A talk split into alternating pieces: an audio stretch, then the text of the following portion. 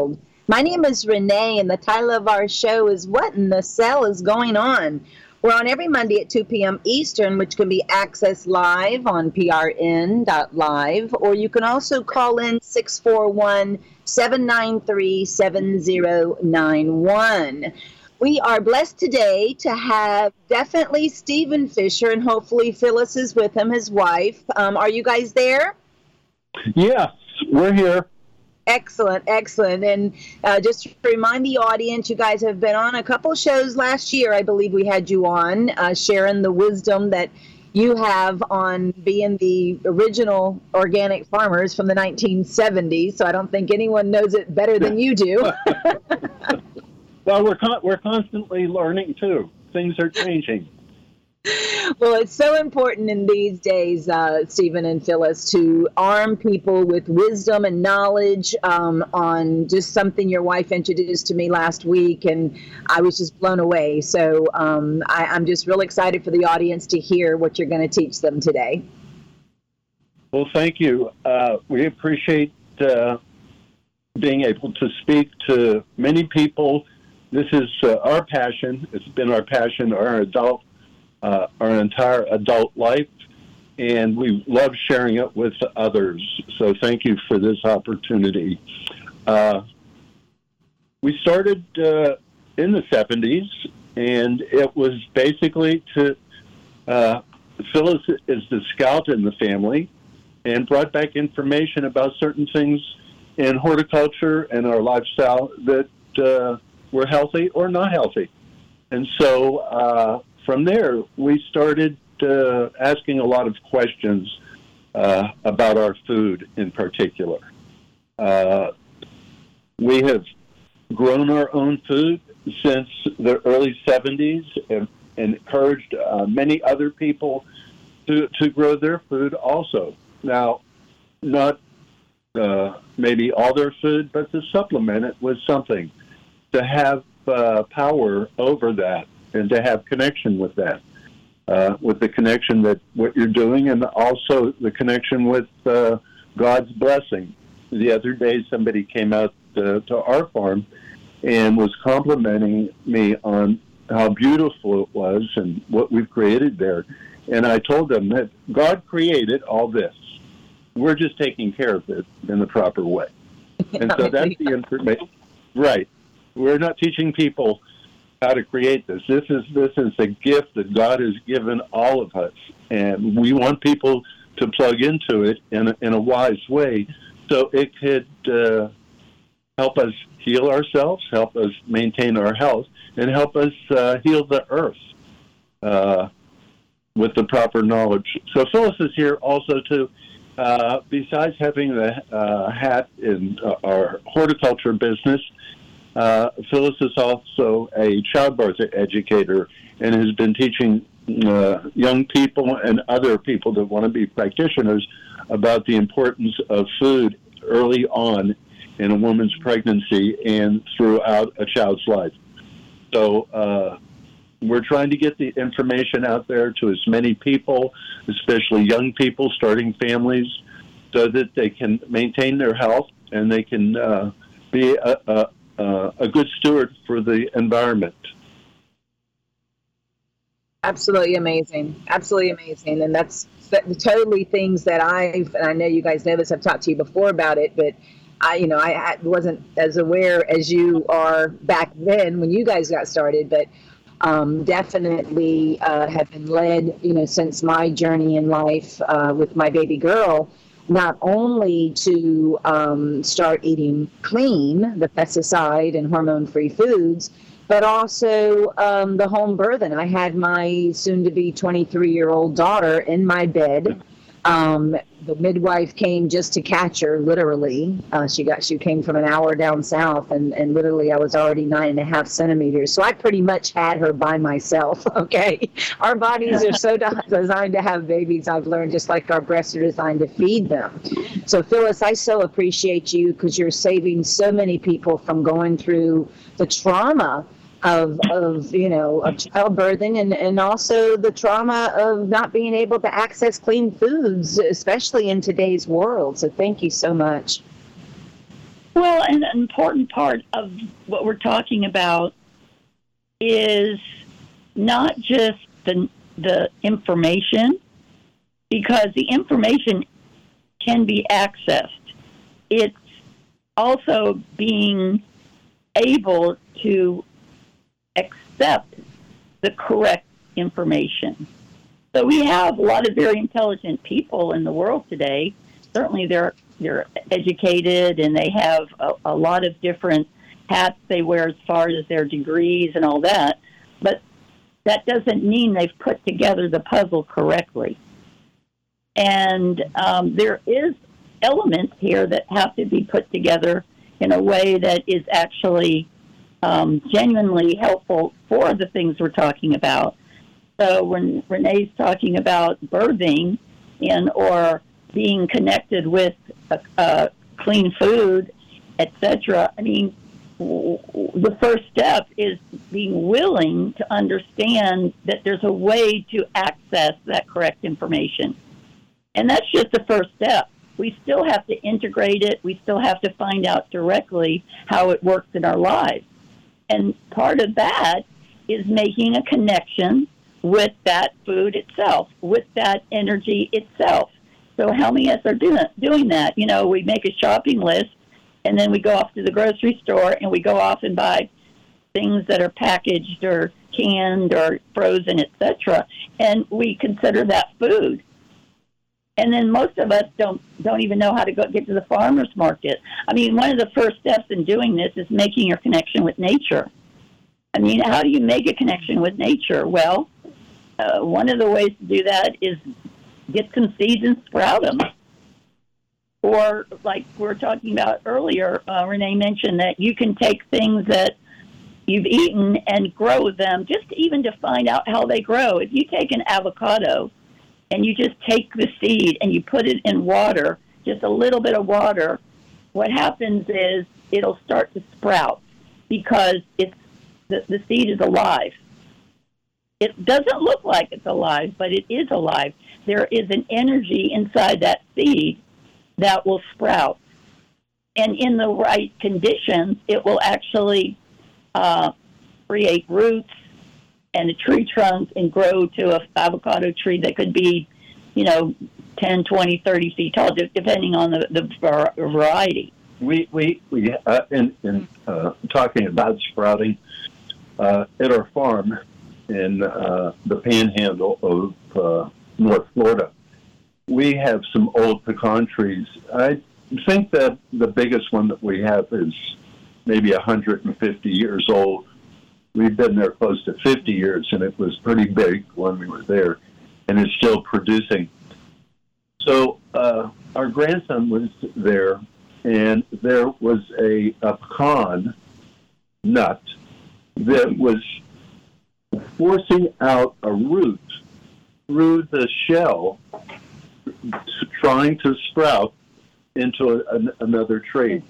So when you see that, when you see it starting, that life force in, in a tiny little seed can become a tree.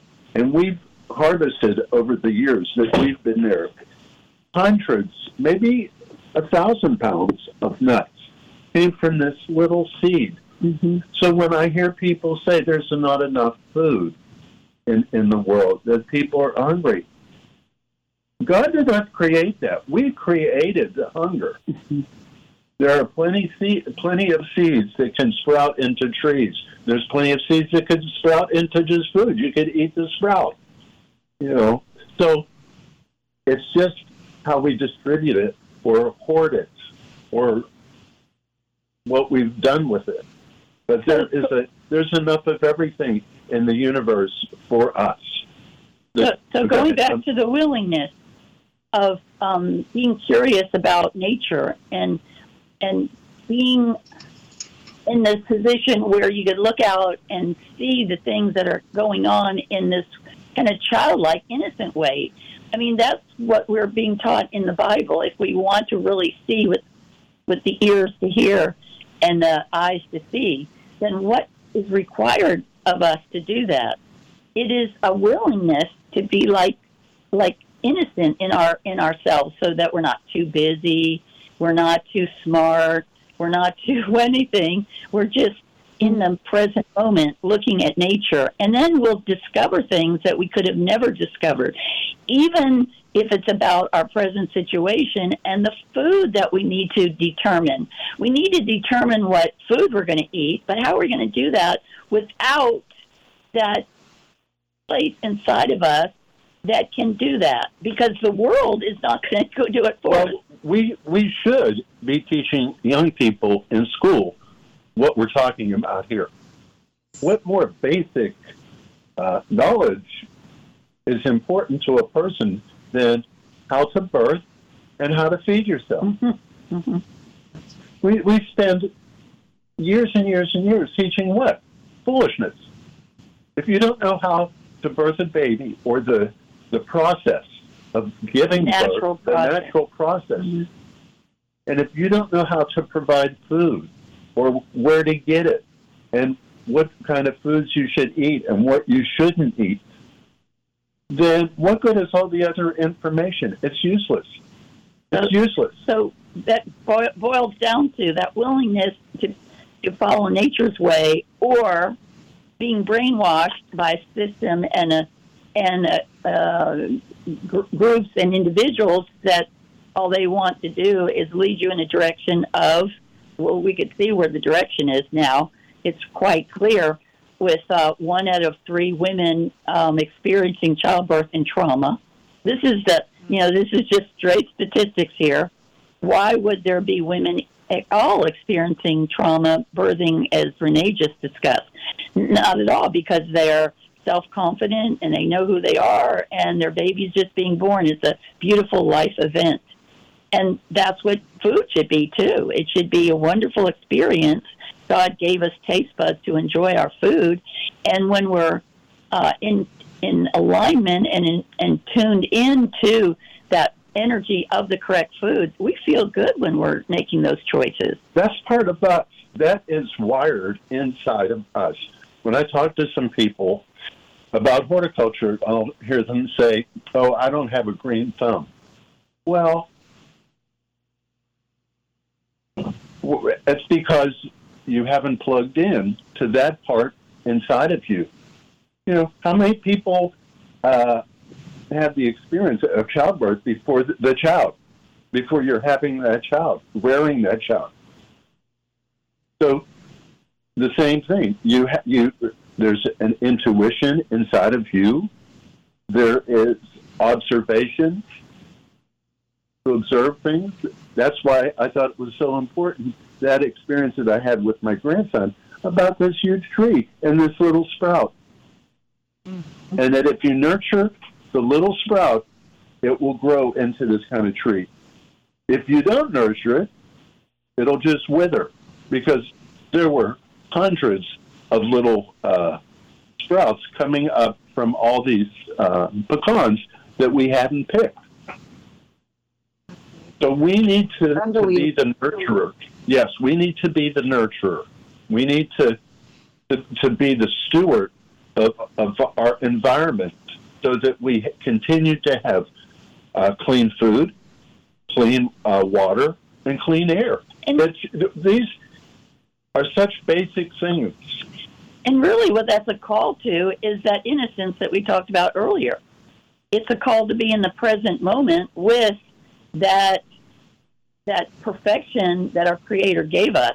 We can't learn in any other way. We can't learn this all from a book. We can't learn this from video. We can't learn this all from the internet. The, the, the, those sources of information could get us started, but we have to take the time and be willing to sit in that present moment to be able to observe these things. So, a couple more examples of the seed that we just talked about are pineapple. Um, who doesn't love a pineapple, especially you know when when they're nice, chilled just a little bit, and you know it's a it's a summer day, and you want something refreshing. We know pineapple is a medicinal food anyway. It's so good for your kidneys. I mean, it's really good for digestion and so forth. But we really, there's only a few places in the United States they could even grow pineapple. They tried to grow them in Florida, in the 1940s, and, and they made it, you know, a big deal. But then they got a cold snap, and they and that ruined their idea. But they do grow them in the subtropics, in Hawaii and places like that, and then they import import them. Well, we can actually grow uh, a easily grow a pineapple plant. It's a bromeliad. So if you were if you had a pineapple, the best way to purchase those pineapples is to buy a whole pineapple, for instance. So if you go and take just when you cut the top off, if you take that pineapple and just put it on a wet rag or something that's damp for a few days, what'll happen is it'll start to regenerate itself. And before you know it, and if you keep it just moist enough and give it enough light, what it'll do, that little top of the pineapple will regenerate the entire pineapple plant that the pineapple grows on. And we've done it before. Uh-huh. So when when we were eh, eh, when you're up north, a little more, more north, you only have a certain amount of time to do that. So you have to do it within that time frame. And then if it gets cold, you have to bring it in because it knows it's cold and it doesn't like that. It's a very tropical plant. So um, what you do is you keep it warm enough. If you have a place where you keep it warm in a sunroom or next to a window, what will happen is it'll start growing this bromeliad. It's a beautiful. It's kind of uh, has little thorns on it, so you have to be careful.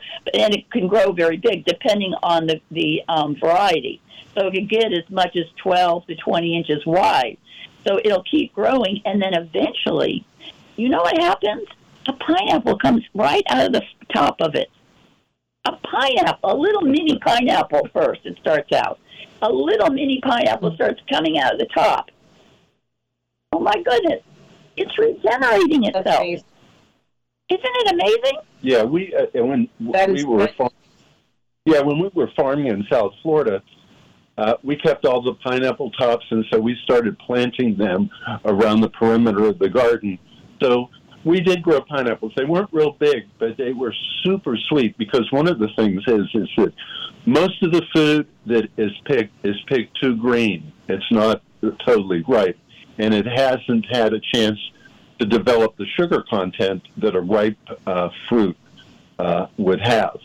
So it, it was smaller. It was a tiny uh, pineapple, but it was so sweet. It was incredible because it was mature and uh, you'll that's the big big difference of being able to to buy things that are mature and ripe. That's one of the even all these uh, advertisements about tomatoes. There are no tomatoes on the commercial market that I've ever seen that are vine ripe for two reasons. One, a tomato is very soft, very perishable. And the way they pick them commercially, whether it's uh, commercial or organic or conventional, they put them in big boxes to ship them, big crates in which there's hundreds of pounds on top of the ones on the bottom. So if you had a ripe tomato and you put a 100 pounds on top of it, what would happen? It was squished. it makes tomato sauce. So, so none of the tomatoes are allowed to be ripe. As a matter of fact, uh, a few of our children, when they were younger, worked in uh, a packing house where they packed tomatoes, and they only could take the green ones and pack them. All the ones that had any red or even pink were culls, and they'd throw them out. And all those culls, they would take out to the fields and they would feed them to the cows. Those were the good tomatoes. Those were the ones that were closer to being ripe. The others were green, and they take them to a processing uh, plant and they gas them to make them artificially become ripe. But they never do become ripe. That's why they're always hard. You can sit it on, it has a long shelf life, but it has no taste. And it doesn't have the vitamin and mineral content uh, because it hasn't become a, a ripe uh, fruit. So, and the varieties that they use are really tough. They have to be like a uh, a baseball. So, so the best place to go is farmers market for those kind of perishable fruits, and in finding out where your farmers market. Every there's farmer markets cropping up everywhere. Even if you had to drive an hour to a farmer's market, it's worth it because they would be bringing in ripe things, and then you would find how it, how a ripe tomato or, or fruit would taste. And you know, it's nothing new in Europe. I, I was telling a friend, I was talking on a Zoom conversation to a friend in Hungary, and I was telling him when I was in Hungary many years ago that it was such a pleasure to go to their farmers market because in the farmers market they actually had ripe fruit. I mean, how wonderful was that? We don't know what a ripe fruit is when you go to a grocery store because that corporation has parameters and the way they make money and the way they store things and the way they generate, you know, the, the distribution, etc., is within their parameters, not nature's. They're using nature rather than learning from nature. And it's not that they couldn't do it because obviously in Europe they were doing it. And this was many years ago they were doing it. But they also know how to do it. There's a sense of understanding when to pick, how much to pick, you know, so that you can you can get it out to the uh, individuals. And then also the conditioning. People want fresh uh, produce in Europe. But here, it seems like people want they don't want it. Well, they don't have the connection, and they they don't have the experience of, of tasting something that is vine ripe.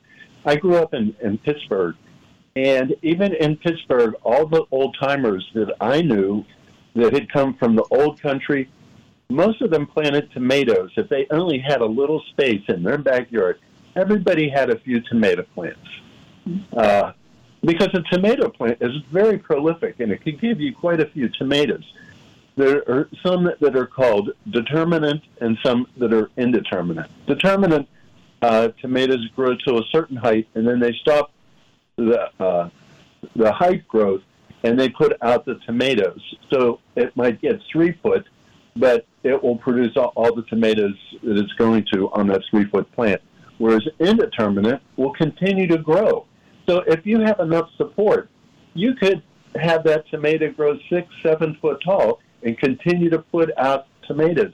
The best tomatoes I've ever uh, eaten have been probably in in the north. They didn't have the bug problems. They didn't have uh, the short season that we have in the south with uh, funguses and stuff like that. And quite a few people would grow tomatoes. My dad only planted one thing, It was a tomato plant in the backyard. I was talking to my cousins not long ago, and their uh, grandparents would plant a tomato plant. Uh, Phyllis has a picture of uh, her great grandmother in Brooklyn, I think it was, that she came from Italy, and she not only had tomatoes, but she had eggplants and zucchini. They weren't going to the store to get that. In fact, you know, the first immigrants, we didn't have stores like that, so they had to grow a few things. Well, and they had a shorter growing season because it snows there. Oh yeah. So they had to save their seed. They had to plant their seed properly at the, you know, when it, finally the the ground wasn't frozen any longer, and then you know do what they needed to do in a few short months, and then they grew. A lot of times they grew enough so that they would they would process it. So they would process the tomatoes in glass jars so they could use it later. And if you do it right, then you have plenty of it. You know, you don't have to go to the grocery store and get things. So, so there's ways to do this. That's what it's important. All our ancestors knew how to do this. They knew it because they had to do it. But what's happened in the last 50 years is that people have gone in direction of thinking that it was modern and convenient and, and easier, etc., to go with this, this, this store bought stuff. And you know, in some ways it looks like that. But now with this, what they call forever chemicals, I mean, you know about that? That's crazy. The packaging alone could be contaminating our food the the processing can contaminate. It could be great food, but the processing and packaging and shelf life and the stuff they're putting in it to keep it on the shelf longer could be contaminating our food. So it's important that we're aware of that, not be frightened by those things, because when we're in the state of of, of fear, then we go into fight and flight, and then we we stress ourselves out, and then our immune system doesn't work the way it's the way it's designed. We need to stay calm and understand that there's solutions for these.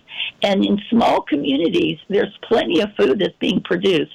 If there's an Amish community in your area, if there's a um, Mennonite community, if there's, um, I mean, a, a, variety of different people are still doing this in, on a regular basis.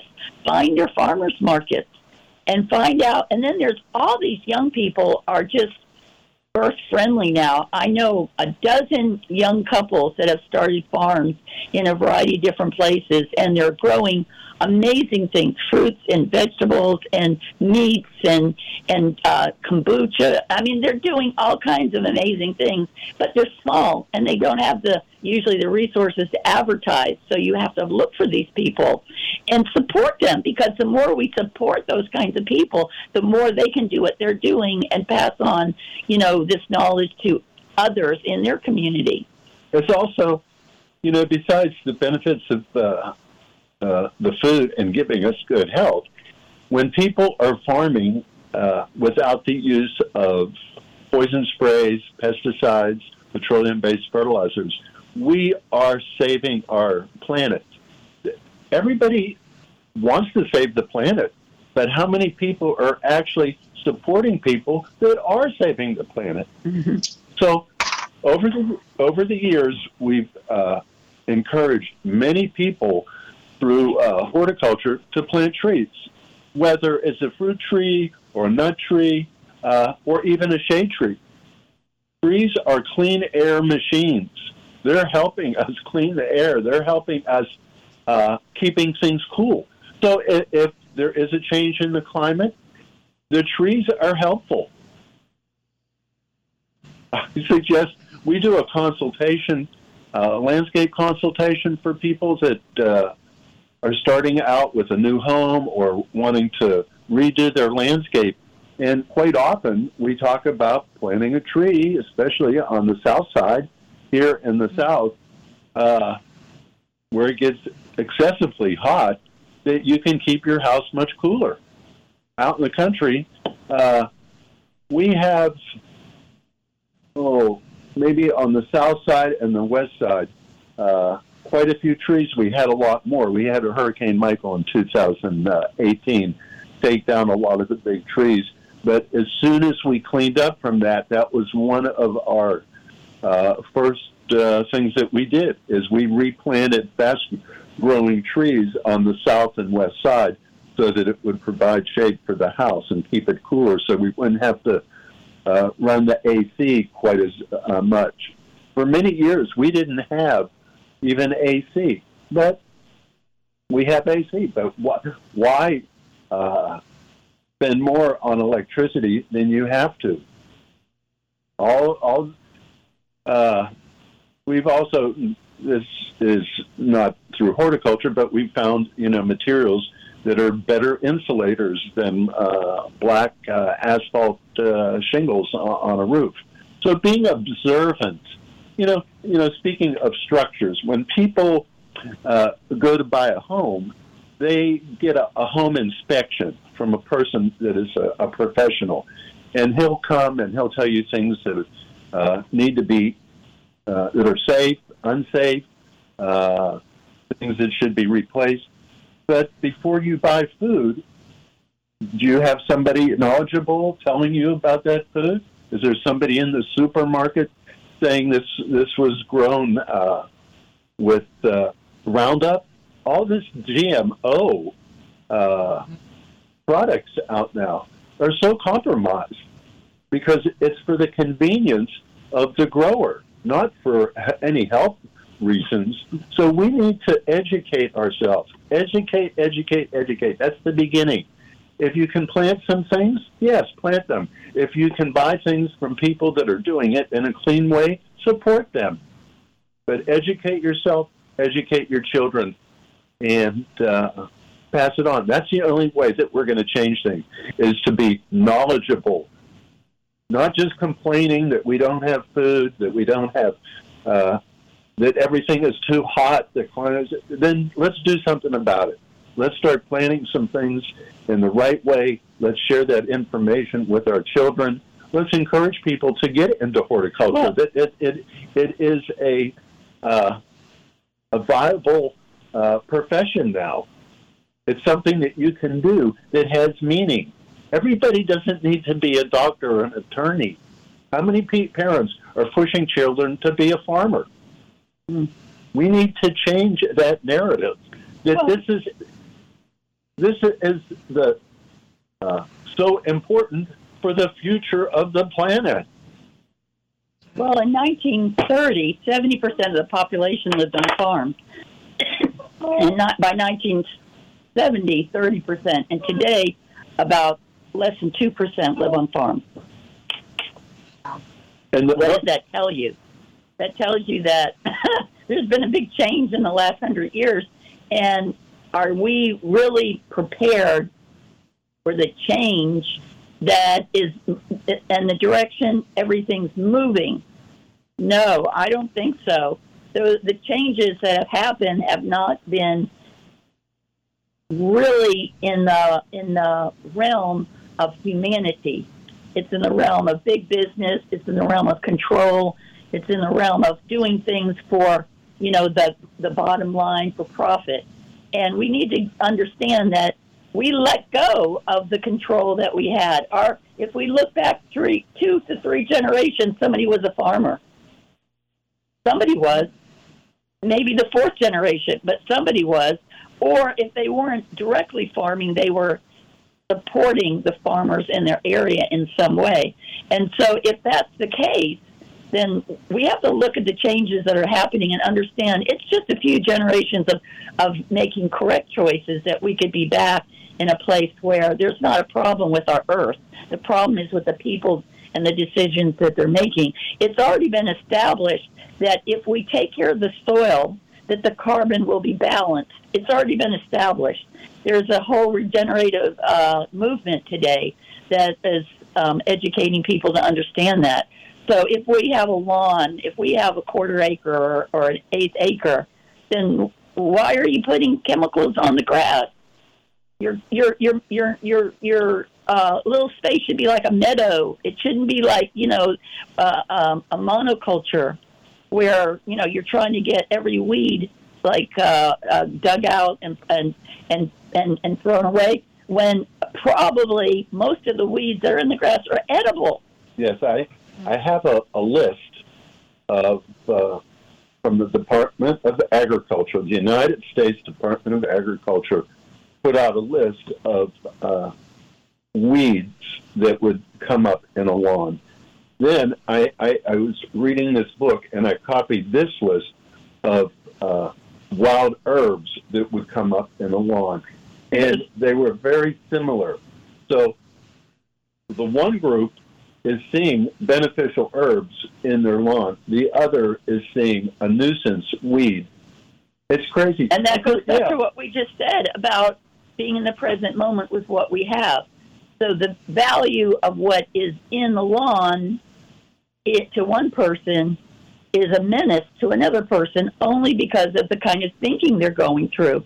When when you can forage in your lawn and you can actually eat the thing right. if you're not spraying it and well, if you're I, taking care of the, the yeah, soil. I told Phyllis when I was growing up in Pittsburgh, uh, I had very limited uh, experience with uh, growing food, other than the one tomato plant my dad would plant in the backyard.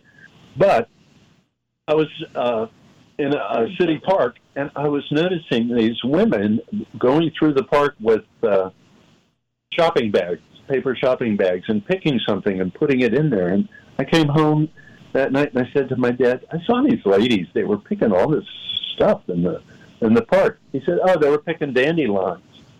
So mm. they were picking their bitter greens in in in, in the uh, in the park.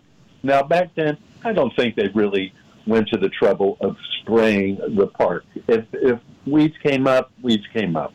You know, what they considered a weed. When herbs come up, herbs come up. So in our and we know that the dandelion is a blood purifier, and it's a bitter herb. So, um, you know, going back thousands of years, we know that bitter herbs are a part of of our health. and using them properly, especially because when they come up, they come up in the early spring. That's when you're digging the greens, and then when later, when you want the the root, the root goes down. You know, it could go down six inches, eight inches, twelve inches, depending on the the uh, age of that dandelion, and that root is edible as well. And then, of course, it makes a wonderful plume, a flower on it. And when you're a child and you walk around and you you see it and you pick it and you blow it and the seeds go everywhere. You know, this is what we're talking about when you're when you're willing, just like we did when we were children, to walk around and see the flowers that are growing in our yard or in the neighborhood and once we get those eyes and those ears, we can start seeing food everywhere, really. Yes. Yeah, so You'd be surprised how much food is growing. Yes, yeah, so I showed my children in our lawn at the farm that we mow. Uh, well, there's four seasons of weeds because we don't get snow here. So in the spring, there's spring weeds, and then there's summer weeds, and there's fall weeds. You know, I mean, it's just so important that you you see the different weeds that come up. So the, the, there, there's a couple of big herbs that really show themselves if you don't destroy them or if you don't cut them. Uh, ah, so mullein is, is one that has kind of naturalized itself on our property. And when I see a mullein plant, I'm on the mower, I'll just mow around it and it's a big uh, leaf plant, beautiful kind of blue green, uh, velvety uh, leaves. It's uh, very medicinal, uh, very good for your uh, bronchial, for your lungs and stuff. And then as everybody was freaking out about COVID, there were things in our lawn that you could use to, to deal with certain symptoms that might uh, a person might have if they had COVID. We have uh, plantain, which is a good too that would come up. It's a little smaller, uh, but once you know what to look for, and then you could mow around that. And if you need it, you could go out and just dig it. And of course, what's interesting is that it proliferates itself. There's nothing you have to do. Right. You just have to have the knowledge that this is coming up. And these herbs are everywhere. When I was up north, I'd see burdock. It's grown up in, in a lot of uh, or horse, horseradish too. Yeah, and abandoned uh, fields yeah. and stuff like that. Uh, what was that fellow? Uh, Euell Gibbons. Mm-hmm. You know, read a whole book about stalking the wild asparagus, mm-hmm. and he had a whole list of things that he would just go around and find uh, so, on the roadside. So, uh, one of the fun things to do is to acquaint yourself very very comfortably with what it is that you can forage for, and then just start adding a little bit of that to your salad. Just make sure that your lawn or wherever you're picking from is um, is not chemicalized and or is being used by dogs or cats to you know for their for their you know going to the bathroom ground something like that. Use common sense, in other words. But but what you can do is just have you know a walk and look for things. So yeah, if you like hiking and you're out in a, a state park or something, out in the woods, you'd be surprised. Wouldn't you? you no, they're right in urban areas. Oh yeah. In urban areas, you're going to see things like there's a European mustard that grows all over the United States that um, has kind of a, you know, it has like a little peppery taste, and you can eat the flowers and you can also eat the um, leaves. So, you know, you're going to find different things. You just find something that you can identify very easily. And then that way you can build your knowledge. You, you know, you start with something. Um, a lot of times these kind of things are little classes that our health food stores might be teaching, or, you know, you might find a book for your area. Every area is going to be a little different. What grows in Florida is going to be different than what grows in Maine although there might be some similarities. There might be a plantain, there might be a and some of the a a, a, a um, uh, uh, dandelion, etc. But it might look a little different, so you have to be familiar enough, and then you could just double check it. There's a app now. I understand. A friend of mine just showed me where you just take a picture of the plant and it will show you its database and help you to understand. A lot of times it doesn't tell you the specific plant, but it'll tell you the family, so you could do some research.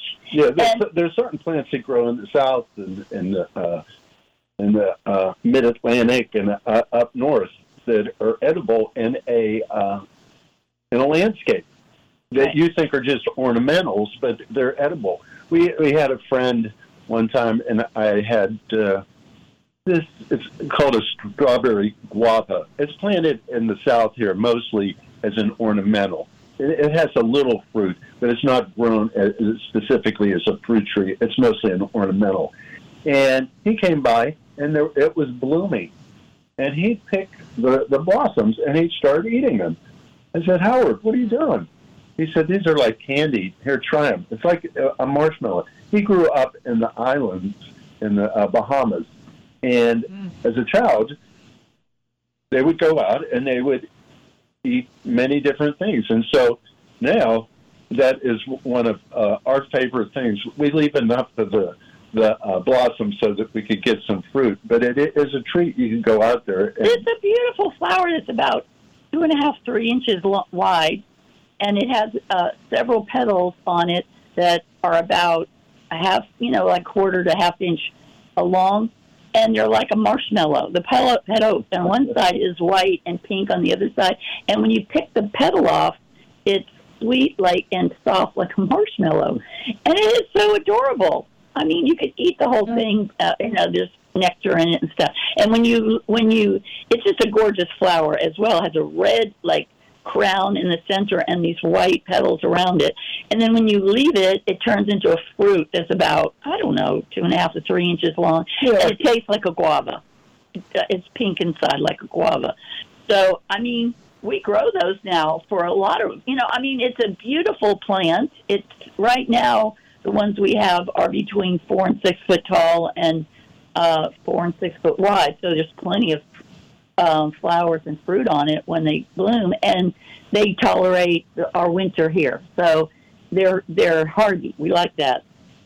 And so there's something everywhere that Yeah. a person can grow. roses Are edible. yeah rose petals are used for many different things so i don't know how many people you know will eat the rose petals and the roses are very heavily sprayed it's one of the things that people think that you need to spray them to to uh,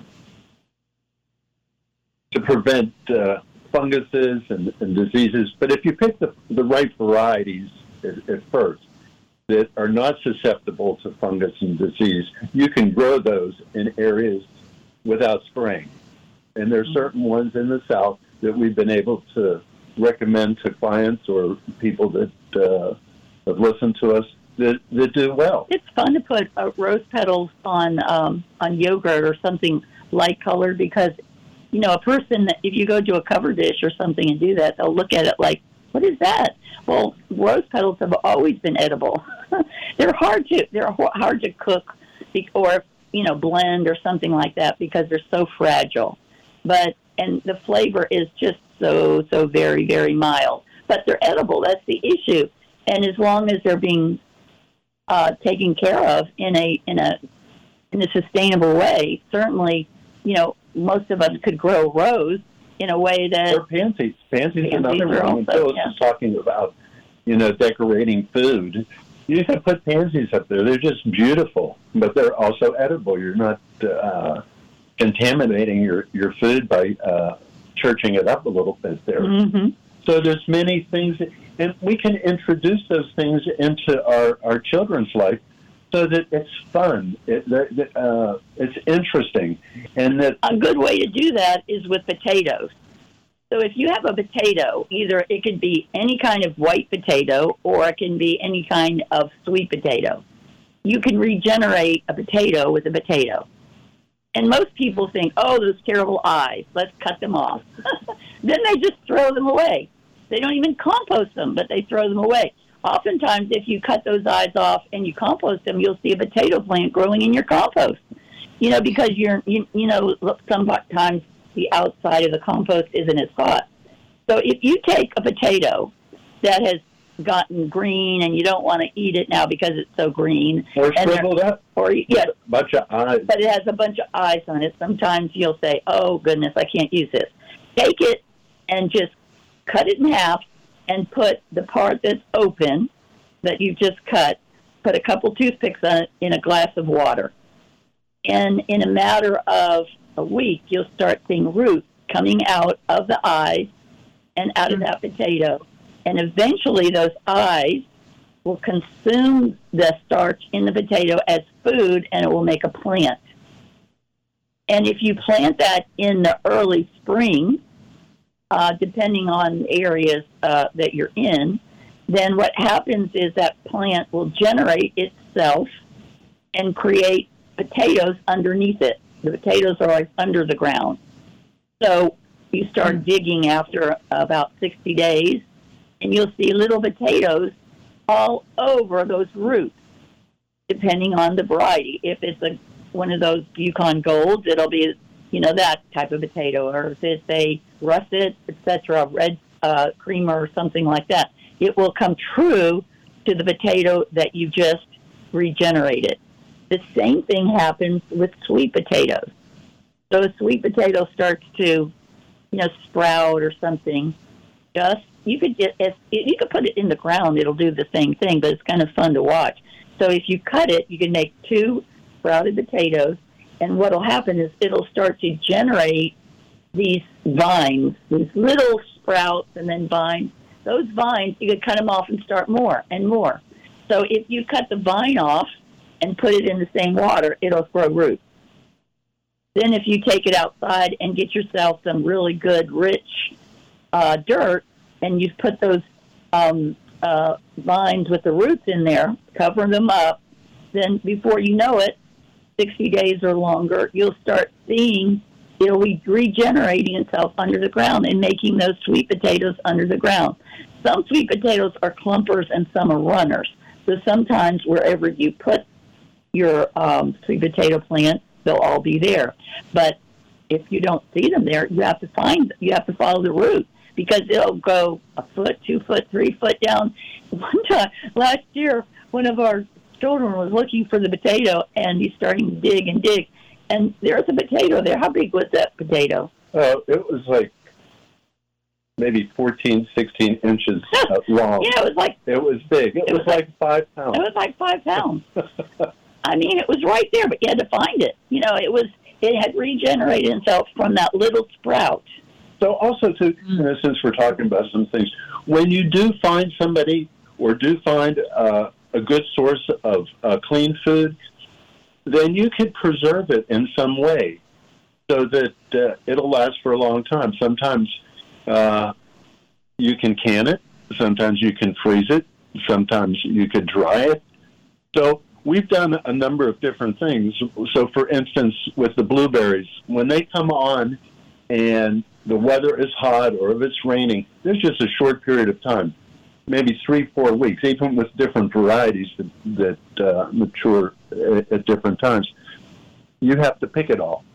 But you, what are you going to do? So we now freeze a lot of uh, blueberries when we have a, a large amount. So if you go somewhere and you can find clean blueberries, pick as much as you can, and then put them in the freezer, and you can keep them uh, for the whole uh, summer and winter also, too, we had uh, canning is a, a, little bit more uh, time involved, but Phyllis uh, dehydrates a lot of uh, things. We dehydrated persimmons for, for many years, and they have like uh, fruit leather that we can uh, pull out when we want something sweet.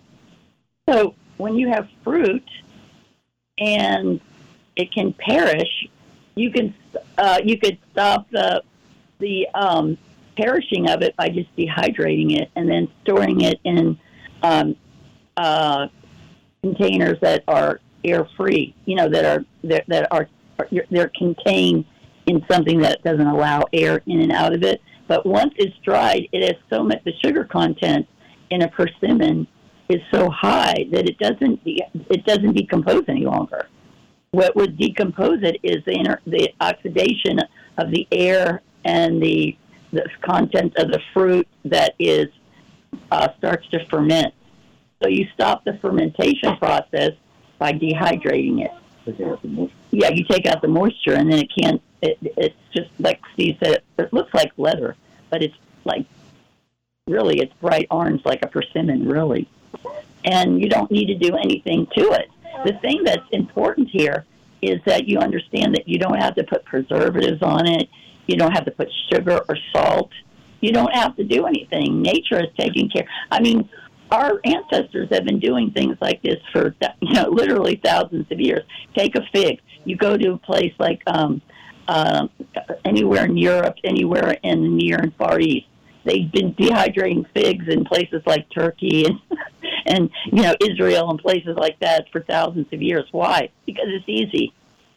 You know, and in Italy they have these strings that you buy, and all the figs. They after the the fig um, dries, they string them like a necklace, and then you pull them off one at a time. Yeah, you know, speaking of uh, the Italians liking figs, I remember in uh, in the north when I was in uh, New York State, uh, they would cover their fig uh, trees or bushes. Uh, they were maybe uh, maybe six foot or, or less, and they'd build a structure. They would build a, a wooden structure around the fig, and then they would take burlap and cover it. So they didn't want the snow to crush it, but they also wanted to keep it uh, from freezing too hard. Mm-hmm. And in the springtime, they would unveil it and they would uh, have figs. We're very fortunate in North Florida because we're at the temperate zone, so we could grow a lot of things that uh, are grown a little further south uh, in the subtropics, but we can also grow uh, fruits and vegetables that go up into the temperate zone. Uh, we just finished uh, eating uh, our figs. They were marvelous because they were ripe, right on the tree. They were very ripe, and there were different stages of being ripe. And so, right before they got too ripe was the, the, perfect time, and you can pick them like that. And, and the sugar content was incredible. So uh, we have been blessed uh, with God's gift, and I just want to pass it on that everybody could receive that blessing. Maybe Renee, you have some questions your listeners might be interested in, or before we end today. Yeah, I'm I'm just blown away. I know we have to go back to basics here. Um, the one question I have is how are we have a few more minutes now. How um, how do you keep the pests or not the the bugs? How do you keep the rodents from eating your produce? Well, uh, sometimes uh, the physical process. Sometimes you you have to put a net or something around something to keep the birds from eating too much. If you only had say two or three blueberry bushes and you didn't have a lot of blueberries and you didn't want to share most of them with the birds, there's netting that you could put over it. We have quite a few, 50 or 60 blueberry bushes, and so we allow the birds to take what they want, and we still have more than enough. There are certain uh, natural uh, things that we could use uh, to prevent. Uh, we grow a lot of garlic, and we could use that garlic in, in, a, in a way where we crush it up, uh, mix it with uh, water, cook it down, get a, a, spray, and spray things with the with the garlic. We've mixed the garlic with hot pepper, and that seems to repel a lot of insects. Uh, so there's a lot of things out there. Uh, we the other day I had a lot of uh, little um, uh, worms eating up uh, some of the leaves on, on the tomatoes. Well, we use uh, diatomaceous earth, which is uh, a I guess it was undersea deposit at one time, and they crush it up and it has these real sharp. You'd have to look at a microscope, but very sharp edges. And so, for any soft-bodied uh, insect, especially things uh, uh, worms, it will cut them and uh, they'll leave that plant alone. There are certain uh, botanicals that have been used for a long time too. There's uh, what they call BT, which is a, a virus that is lethal to caterpillars, worms that would be eating up uh, your your plants. Well, if you spray this on there, it's not harmful to people, but it's lethal. You know. Hmm? What you were going to say something? Neem oil. Oh, neem oil too.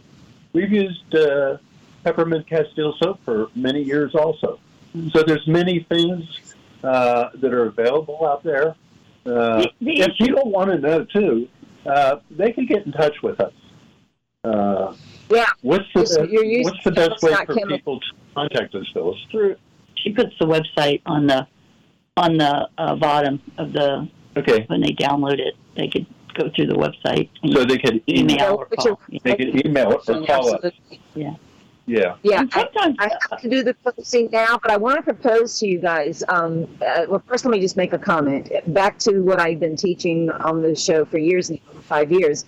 It's all about the cellular terrain. You have a strong cellular terrain, you know, bugs don't prey. So with a with a strong, healthy plant that you're teaching people how to grow with the soil and everything that you guys do, bugs don't. They're not attracted to that. Bugs are attracted to you know sick plants basically. So i want to get more into that. We got we have to close now but i definitely Oh, okay.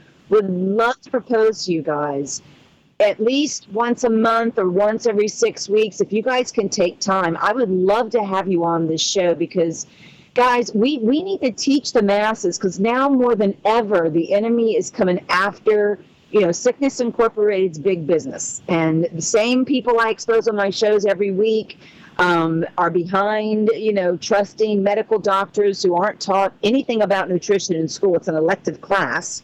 And I want to cover all this stuff with people and make them understand. So please pray about it. I really want to have you guys on regularly because not only do I want to learn this stuff because I know I'm going in that direction. I'm saving seeds now and I don't know what to do with them. I'm going to call you later so we can talk about what I can at least do now so I don't lose them. Um, but that's the direction I'm going, and uh, I think we need to share this with the masses right now on the importance of doing it ourselves. yes, So thank, thank you for your time. We'll talk later about that. Um, I want to come see you. I'm actually traveling on Sunday. I want to come see you, maybe come spend some time with you guys. But just thank you for taking the time today, and we'll talk about how often you guys can come on the show and really open people's eyes. Okay. Thank you so much, and thank you for having uh, this show. Yes, hallelujah. What a blessing. Everybody is going to have such a wealth of information with all, all your wisdom, and I so appreciate you. Okay, audience, you're listening to Vaccine Information Coalition. Our shows can be accessed later on, on the whatinthecell.podbean.com or on the front page of our vacinfo.org website, right underneath the little boy flexing his muscles. We're on every Monday at 2 p.m. Eastern. Our contact number is 954 347 9671. We thank Progressive Radio Network and Zeno Radio for allowing us to give you this uncompromised truth. And Yah bless.